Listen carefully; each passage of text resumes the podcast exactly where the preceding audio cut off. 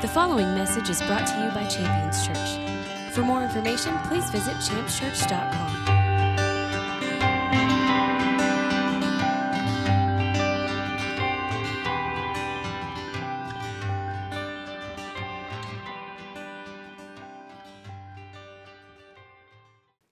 Excited to get into the Word this morning. Know we have some great things together, as always. Uh, a bit of a. Uh, I, I love you know, you've got to understand people can be kind of quirky, and I think I'm kind of the king of the quirky, right? So there are things that you can share with people, and you think, like, yeah, that'll translate and make sense, but sometimes it doesn't.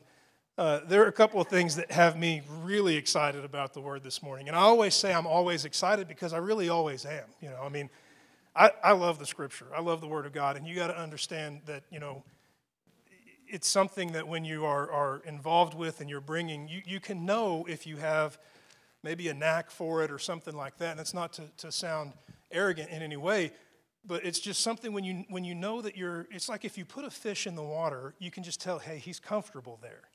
If you take him out of the water, you can tell he ain't comfortable, right? but I, there's something about this, I just feel really comfortable. I, I love doing it. I love, you know, assembling. And there, the, this morning especially, and there's some wonderful things that inspire where we're going to go this morning and, and you know, normally this is when we take out the bulletin and look at it. And I, I don't really want to interrupt anything with the bulletin right now. I want to share with you what inspired where we're going this morning, and it has to do with where we went with the men's group for the past couple of weeks. Now, you know, the men's group meets on Saturday morning. You can find that in the bulletin. But we've had a, couple of meetings where there's been some, some conversation and discussion, and it's very much discussion. Uh, there's a lot of involvement in people throwing in their, their input. Uh, but one of the conversations was uh, church life and, and what establishes community. And, and the church here specifically has a pretty wild history, a bit of a roller coaster of people coming and going. And, you know, many of you who have been here for any length of time have, have seen that. Uh, and so one of the conversations was, you know, about what, what is it that God, you know, calls in the body and in the church? What is it that's needed? What, what can we do to bring those things to pass? And, and I'm not really doing a, a perfect job presenting to you the, the conversation and how it was presented, uh, but I think you'll see what some of the results, you know, stir. So a couple of weeks ago, that ball got rolling with the men. Great conversation, and the, the call at the end of our time was, hey, let's carry this over to next week. Well, let's take this week and pray and let's ask God, what are some things that we can do, you know, to, to make a way for fellowship, so to speak? That's probably not how we worded it there, but that's kind of the gist of it. To close the door to, to disfellowship or the breach of fellowship or the separation or the divorce in fellowship, and to open a door to the things that are, are conducive to uh, the body of Christ thriving. And, you know, really, the body of Christ is something that we use very uh, uh, uh, loosely in our speech. I don't know that we really stop to think about it, but when you consider the body of Christ uh, being a divinely appointed example for our fellowship, it's really powerful. And it's something that can, can translate to, to all people because you can't really be a person without having a body. It's part of who you are your body, a soul, a spirit. When you think about your body, your body functions because of this wonderful circulation that is sharing life to all parts of the body. And if any individual piece of the body were to decide to separate, it wouldn't live, it would die the, the, it, would, it would no longer be included in that circulation. And, and so, one of the things that we were discussing in the men's group was the importance of that circulation, so to speak. What are the things that we can do to see that circulation active and thriving so that nothing gets cut off and separated from the life that exists in the body? So, in taking those things, that conversation was begun a couple weeks ago, carried over to this past Saturday, and then, believe it or not, is going to carry over to next Saturday. So there's no telling how long we're going to run with that. But there was a, a, real inspiration this morning, honestly, from those words to, to bring some things to the body. And, and I want to bring those things to you with that in mind that we, we want to close off the door to the things that hinder circulation, of course, that being the carrier or the catalyst to life, and we want to open up the door to the things that release it. And when you consider those things, the, the scripture starts to come to life. You know, you adopt the, these ideas and, and become aware of these mindsets, and then you begin to see in the Word things like, you know, throughout the Old Testament, the, the blood was referred to as the life blood. Like without it, there's no life. And it just sounded like a weird way that maybe people spoke in the Middle East in ancient times, but when you think about it, that's conducive to the need for, for circulation. I mean, there, there is no doubt about it that, that there's something here that needs to be looked at and examined. And so the more that I think about it, the more I get excited. And I want to get into the Word this morning with all of those things in mind. And I hope that some of that excitement translated. Here's a few things we're going to find as we get through the Word this morning. Uh, we're going to find uh, what's not good for anyone. Not good for anyone. And I, I put that down there, I think, because there's a part of me that feels like I'm the exception. And there, is, there, there are no exceptions here. Uh, and you'll, you'll see where I'm going with that when we get there. We'll get there real soon, too. Uh, another thing that we're going to find is the enemy of joy. The enemy of joy. Let me tell you something. So much about the gospel is about joy. And a better way to say that is, is that so much of the point of the gospel, the work of Jesus Christ in and through your life, is about joy. Uh, Jesus said it himself when, when he said, that, that in his prayer that it was his desire that we have his joy in us so that our joy would be made full. That's a pretty big deal. I mean, he could have prayed about anything, but he prayed for you about joy.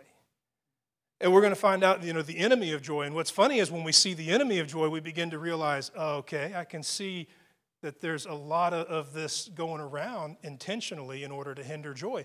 We'll, find that, and it'll be, uh, hopefully, it'll be a revelation to all of us that equips us to uh, be aware of that enemy and, uh, and see to it that joy is valued and protected. A third thing that we're going to find is what we need to be aware of, and that's extremely vague. I understand that, uh, but uh, get, cut me some slack. So when we get there, you'll realize, yeah, he's right. We do need to be aware of that. That is important.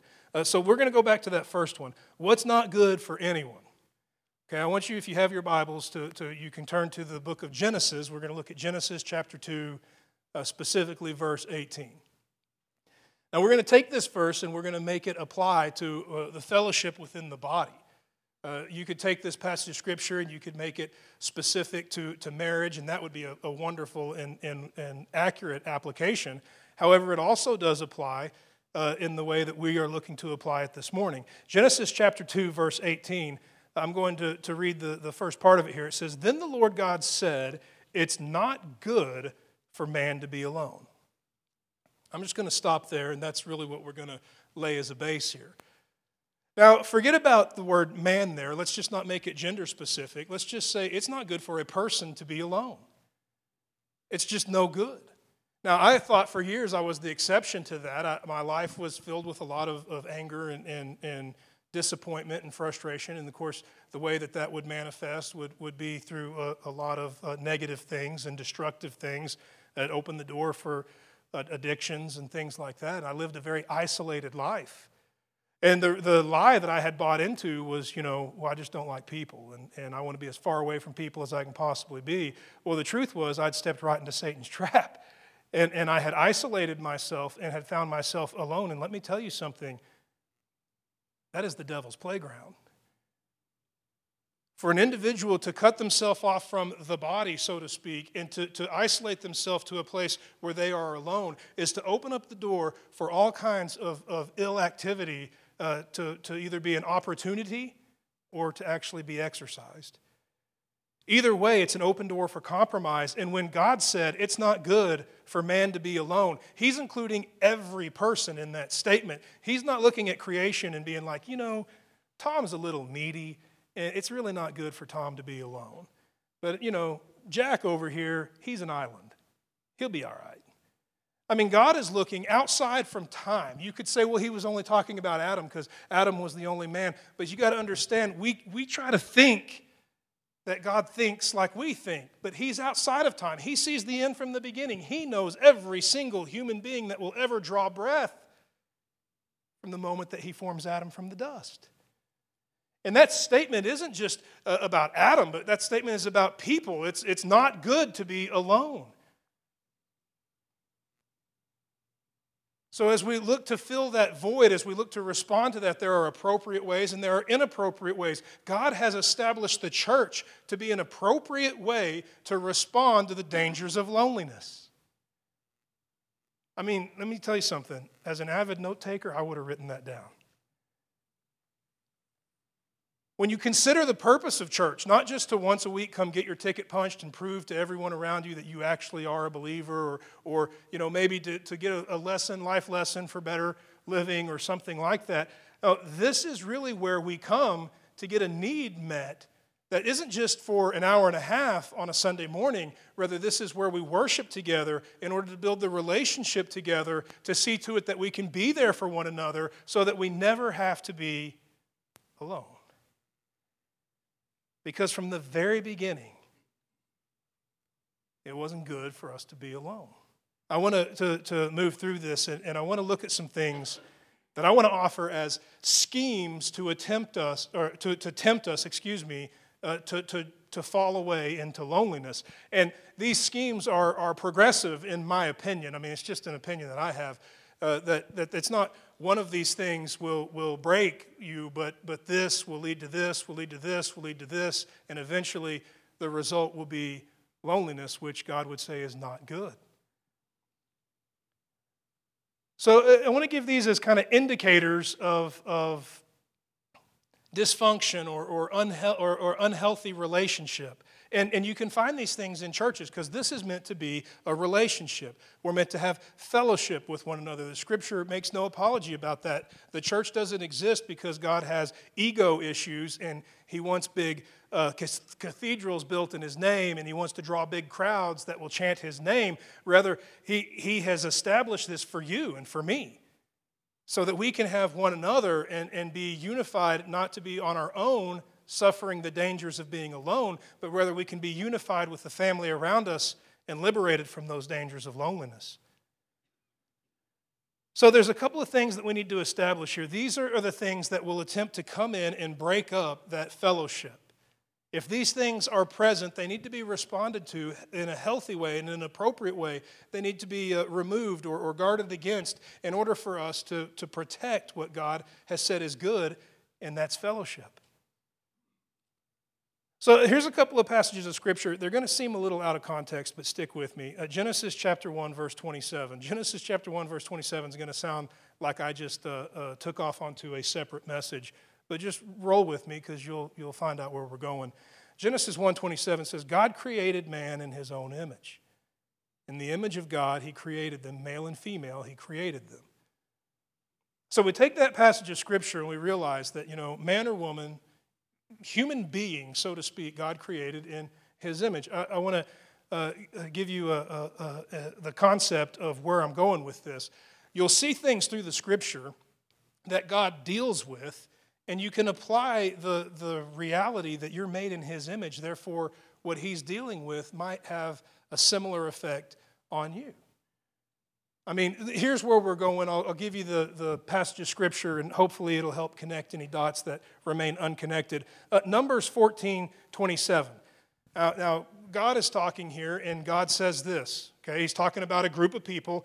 How much longer will I have to put up with this group of people who are grumbling against me all the time?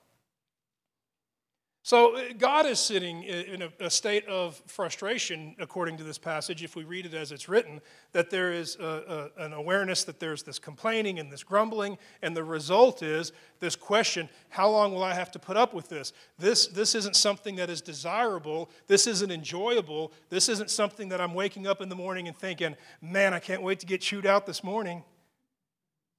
Right? This is not uh, uh, enjoyable. This, this actually causes there to be the, the seed planted for the desire of separation. I don't like that, I, and, and if that continues, I'm going to, to shy away from it until eventually I've shied so far away from it that we're just disconnected altogether. That grumbling is better stated in our kind of, you know, we don't really use the word grumbling a whole lot, uh, but, but think about it like this criticism criticism, negativity. Uh, have you been around someone that's highly critical and, and constantly negative? And is that the first person you call in the morning? Probably not. Because that criticism and that negativity is so uh, uh, just undesirable to be around that there will be a, a seed sown when you're exposed to it to want to begin to separate. And it might even seem like a good idea, you know. I mean, there's kind of a thing today, and I, am not throwing rocks at this thing because it's a real thing. But, but culturally, have you heard the term toxic relationship? You know, I mean, that's kind of now a, a real, a real issue. And, and I've seen, you know, videos on YouTube where it's kind of like, you know, I, I get what's going on here, and, and you can't make a doctrine out of this one way or another. I just want to offer a danger. If all we do is separate from toxic relationships, how will they ever get healthy? So I'm not telling you that, that all toxic relationships need to be embraced. I mean, there, if, I mean, if you have domestic violence and things like that, I mean, let's use common sense. But what I'm saying is, is that, that there's a, a, a, a part of ours, a part of us, excuse me, that is, is wanting to shy away from or wanting to remove from criticism and negativity. It's because you're made in the image of God, and He doesn't like it either. The one who is love, the one who has revealed the, the full measure of grace and mercy into your life through Jesus, would see cr- grumbling and criticism. And, and to state how that would cause him to feel would be how much longer am I going to have to put up with this? It's kind of an interesting thing to think about, right? Well, I can tell you I am made in the image of God because when I'm around criticism and negativity, I, I don't really enjoy it. Uh, some of that is because I'm made in God's image, and some of that is because I have a bit of a fragile ego and, and need to be shored up in some areas. But no matter what, it's, it's undesirable. So I want to give you a, another passage of scripture here that, that is meant to be kind of the other side of this coin, so to speak, uh, from, the, from the Psalms, uh, Psalm 100, verse 4. Psalm 100, verse 4, it reads like this Enter his gates with thanksgiving in your heart and enter his courts with praise. Give thanks to him and bless his name. Now, the his there is God's. Again, a, a passage of scripture that might seem a little out of context, but let's think about this for a second. What gives access to God, what, what opens up the, the, the courts and, and flings wide the gates, is, is gratitude. The opposite of criticism, the opposite of negativity, right? So we see negativity in the picture from our previous scripture in Numbers, and it's how much longer am I going to have to put up with this? But then we see in the Psalms that the doors will be open wide for you to enter in. Come on in, my child, with thanks and, and, and gratitude, praise.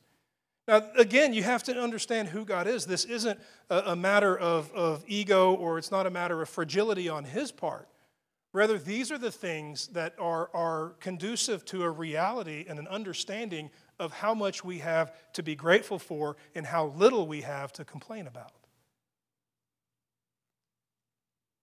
It's a matter of being in right thinking to consider how much we have to be grateful for. And then I offer this to you the idea that you yourself are made in the image of God. Gratitude and thanksgiving will cause you as well to fling wide the gates.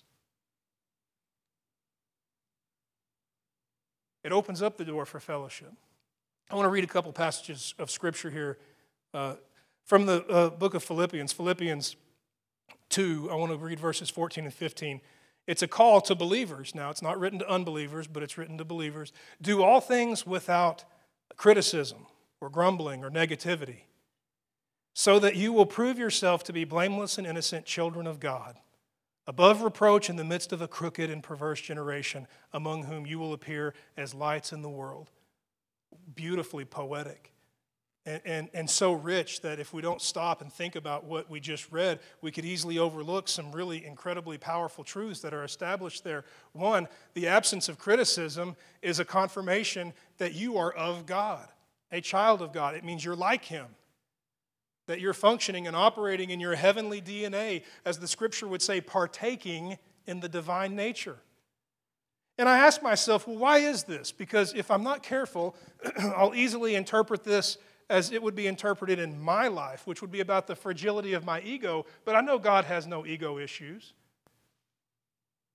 Why is it that not complaining and not grumbling makes me like God? Well, I want to offer this to you as a thought. I mean, consider this that right now in heaven there's two ministries going on at all times. That there's one, the ministry of Jesus Christ making intercession for you. His blood has been placed upon the altar, constantly speaking a better word, as the scripture would say it. That better word is, you're forgiven. But at the same time, there's another ministry going on, and it would be the ministry of the accuser of the brethren. Now, he wants to accuse, he wants to stand and say, He's guilty. He's so dirty. He's got no business being in your presence. There's nothing holy about him. So these two things are going on one, intercession, the other, accusation. But I want to offer this to you that every single criticism at its foundation has an element of accusation. It's the reason why that when I, I grumble and complain, I'm stepping outside of operating in the image of God and being like my Heavenly Father. I'm doing the work of the devil when I'm grumbling and complaining because I'm making accusation. This sucks, which means somebody didn't do their job, somebody didn't uh, fulfill their obligation, blah, blah, blah, blah, blah. If we begin to realize that, we can, we can begin to, to think, oh my God, I complain a lot. I mean, I, I have signed up for Lucifer's work camp here. And the whole time I think, well, I'm doing the work of the Lord, brother. But let me tell you what I think about Joe Biden. Or let me tell you what I think about this or that or this. And it's just one complaint after the next. And the next thing you know, I'm thinking, you know, I look more like the accuser of the brethren than I do uh, the, uh, the, the, the good shepherd and the high priest, that is, the apostle that I'm called to be like, my King Jesus. I'm making more accusation than I am intercession. I'm complaining about what's going on instead of praying and interceding for what's going on. I'm no longer doing the work of Christ that I've been equipped and empowered and anointed to do, but rather I'm doing the work of the devil, which I so easily fall into because at my carnal base, it's my nature. Pretty interesting, isn't it? It makes you begin to understand, even within the body here, the importance of guarding and protecting from criticism and negativity. Now, that's not to mean that you can't have a view or an opinion. Uh, it, it, we got to have views and opinions, but it's how we handle them. When, they, when they're not handled the right way, when they're not taken to the right people, all of a sudden things aren't done in a healthy way, they're done in an unhealthy way. They're no longer conducive to being productive, but they become the catalyst for the things that are divisive and lead to the cutting off of circulation and ultimately death.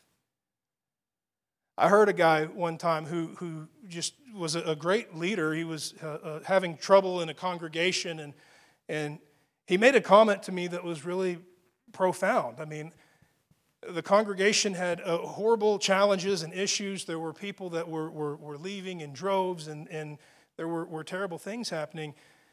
And when he was asked what was going on, I was really impressed with his response. His response wasn't, uh, you know, well, they're just a bunch of carnal men, or they're just this, or they're just that. He didn't step into the position of accusation. You know what he said? I'll tell you what he said because it blew my mind. He said, You know, they've never been taught how to handle this. And I just thought, you know what? You, you just took responsibility for it. As the, the, the teacher, the head teacher of the congregation, you're realizing I never instructed them how to handle challenges and how to, to handle negativity and criticism, how to handle having a differing opinion. And because I never taught them how to handle a differing opinion, when that differing opinion comes up, it's no wonder that it manifests in such a carnal and base way. Well, that was a very mature response. I've heard a lot of pastors just throw rocks, you know. Well, that heathen will come around one of these days, you know. It's a really bad move. The reality is, we ought to stop, as Jesus would say, picking at the splinter in our brother's eye and yank the plank out of our own. We need to learn how to be critical in a healthy way and, and not be negative and grumbling and complaining and, and function in the ministry of intercession rather than give in to the ministry of accusation. Let me give you another verse here and uh, we'll move forward. This might need to be a series. I said that because I'm looking at the clock. Hebrews chapter 3. I want to look at verse 12, and, and we'll probably carry over to verse 13. Listen to the, the value of, of these words and look for the things. I mean, as I read it to you, I want to trust that there are things that will, will stand out to you and, and speak volumes to you more than just the reading of the word, but rather the impartation of, of what God is speaking to you. Take care, brethren. Now, this is directed to you.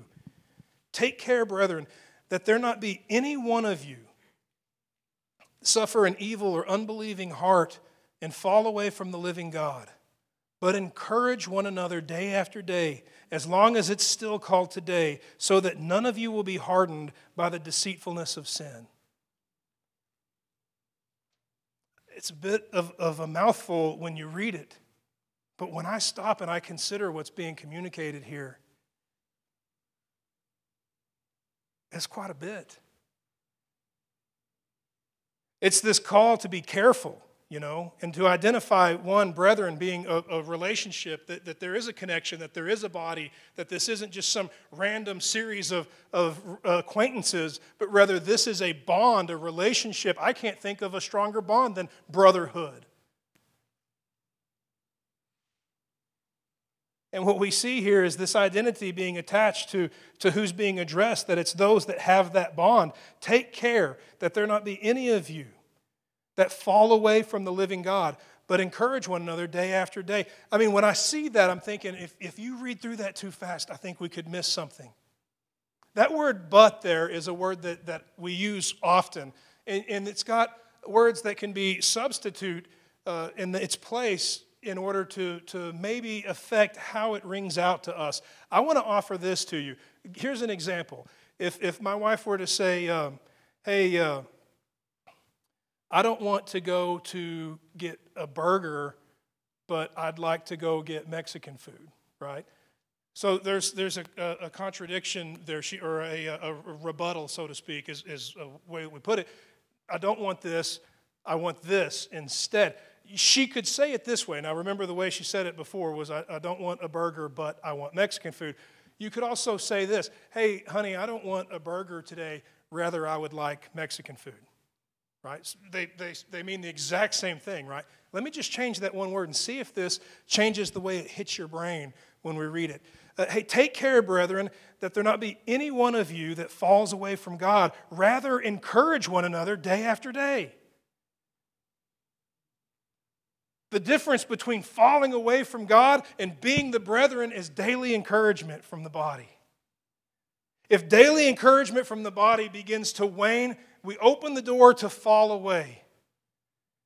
And it's an amazing thing to me the way this passage is presented because the responsibility falls on the body. It doesn't say, "Hey, pray God that keep you will keep you guys together." But this says, "Hey, brethren, listen up. See to it that no one falls away. Stay connected. Encourage each other. Call each other. Text each other. Email each other. Facebook each other. Whatever you need to do to stay connected, do it for each other so that nobody falls away. It's kind of interesting, huh? You didn't know Facebook was in the Bible. And as you continue to read that, it, it, it, it continues to communicate a, a, wonderful and powerful thing that I think we make really noble efforts to pursue. And, and I'm telling you, out of my own observation, I don't know that we've hit the bullseye quite yet. Uh, but there's a, a strong desire in the church body to be able to provide accountability for one another. I hear that word often. But consider what's accomplished in this passage of Scripture if this is brought to pass. Take care, brethren. See to it that no one falls away. Rather, encourage each other uh, day after day, as long as it's called today. Now, you know how much I love these words. So that.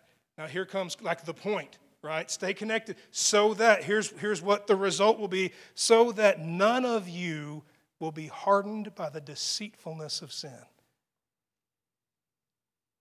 That sounds a lot like accountability to me the part that I can play in your life to protect you from falling into deceitfulness and sin, the part that you can play in my life to help protect me from the deceitfulness of sin. If we think accountability means, hey, you got my cell phone number, brother, so the moment you get tempted, call me up, I think that's a noble effort and I think that's great. The problem is, I can't be there all the time for you. Trust me, my wife will tell me, honey, turn your phone off, please.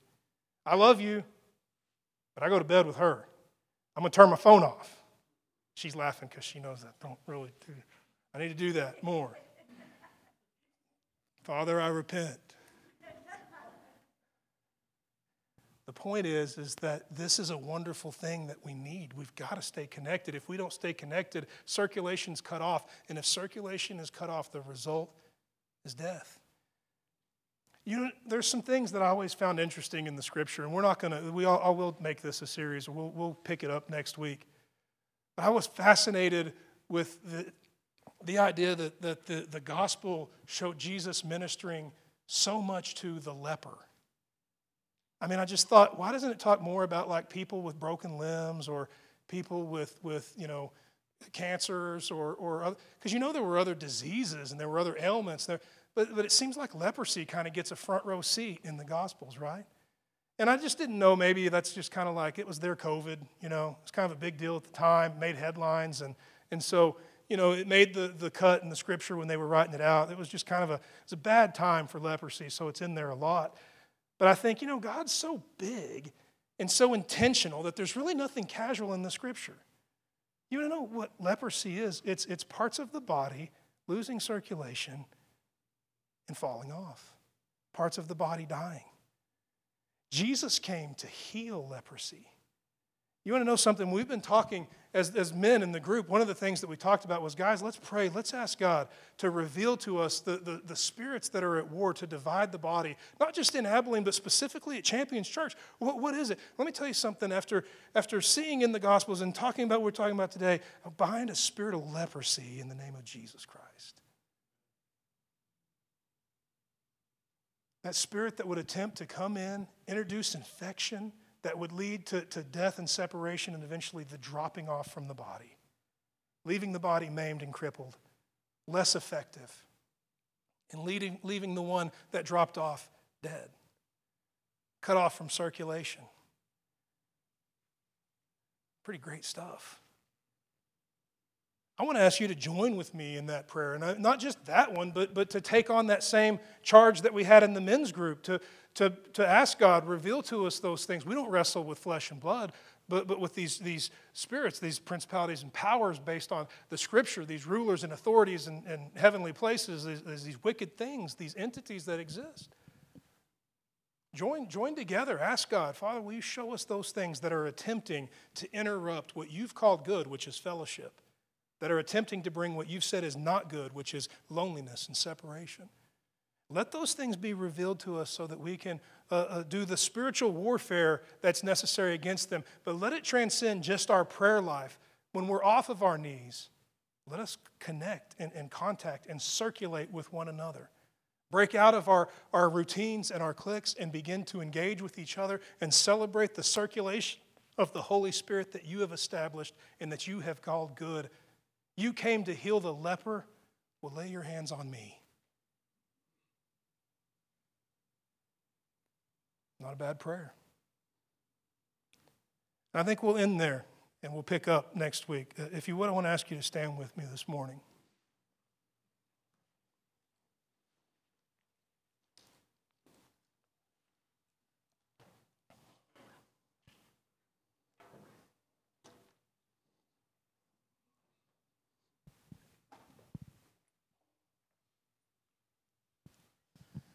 I want to pray uh, for us this morning, and, and the prayer isn't just, you know, God, please let this word be effective, but it's, it's please let this word be effective through each of us individually. Not just that we hear it and do something, but that we hear it and it begins to transform how we do the things we do. To begin to see and to value circulation. It wouldn't take long if I were to take a piece of string and wrap it really tight around this finger you know, I could start the message and things would seem okay, but as time would pass, you'd begin to notice turn a little blue and, a little purple. And, you know, by the time we were done, you'd be like, you need to take that string off, buddy. You're going to have problems.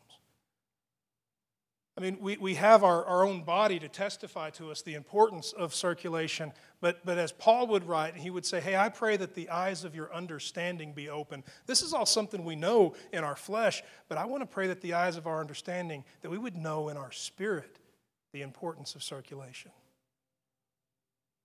So that we could begin to cut loose the areas that are bound and celebrate the wonderful circulation of the Holy Ghost that God has released through the body, which is you, me, the person next to you, the person across the room from you, the person that's not here this morning, but you know they're a part of the body.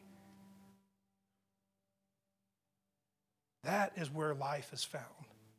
And to just hope that one day you show up and there's life in the church is, is wishful thinking. But to come to the place to say, Father, I know I'm a part of the body. Let there be no bondage that would, I don't want circulation to stop with me.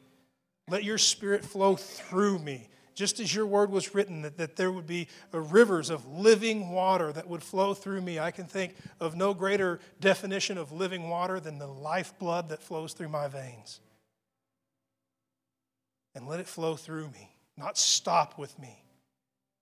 Don't just fill me up, Lord, but flow through my life to those around me so that they might partake that there might be circulation. They might receive from me, and I might receive from them, and the result would be life. I want to pray. You're welcome to be in an attitude or a state of uh, agreement or simply receiving. But I want to close out with this prayer. Father, we thank you for your counsel and your direction. We rejoice in the presence and the anointing of the Holy Ghost. Thank you for the truth of your word. And we ask for a, a, change in our hearts and in our minds, that we would not simply uh, grow academically, but that we would be transformed in every way more into the likeness of our King Jesus. Let us see and value the things that you value. Let us have revealed to us every area of restriction where circulation stops with us. And let us put an end to that bondage, that circulation would be open to flow, that everything that you have enriched our lives with would be released to bless those around us, and everything that you have enriched their life with would be released to bless us. Let life prevail. Collectively, we bind the spirit of leprosy in Jesus' name. And we loose in this house the unity of the Holy Ghost to circulate through this body and to bring about the wonders of life. We give you thanks in every way. Let every change necessary take place in our hearts, in our minds, our attitudes, our actions, our mentalities. Let it all be yielded to you to be shaped and formed in such a way that we might be the body of Christ, circulating the life of the Holy Spirit and bringing to pass through our existence the works that are pleasing to you. We give you thanks, Father. We bind negativity and criticism in Jesus' name. That work of Satan, that, that accusation of the brethren, we bind the spirit of accusation in Jesus' name. And we loosen this body the spirit of intercession. Let us stop complaining and grumbling and stop pray, start praying and interceding and, and stop being part of the problem and start being the solution. Let there be a release in us to be transformed. Let our ways become your ways. That we would lay down and abandon all of the things that haven't worked and begin to take up those things that you've called us to, trusting and believing that everything you've called us to will work. That as we do it your way, we get your result. And let that result be life in the body. We bless your name and we thank you in the mighty name of Jesus. We rejoice in your goodness and surrender to your call. And with thanksgiving, we surrender our lives to be a part of the body of Jesus Christ, open for the circulation of the Holy Ghost. We bless you and thank you in Jesus' mighty name. And all the saints declare, Amen. Amen. Thank you for listening to this message from Champions Church. We invite you to join us this Sunday for our celebration worship service. For more information, please visit us at championschurch.com.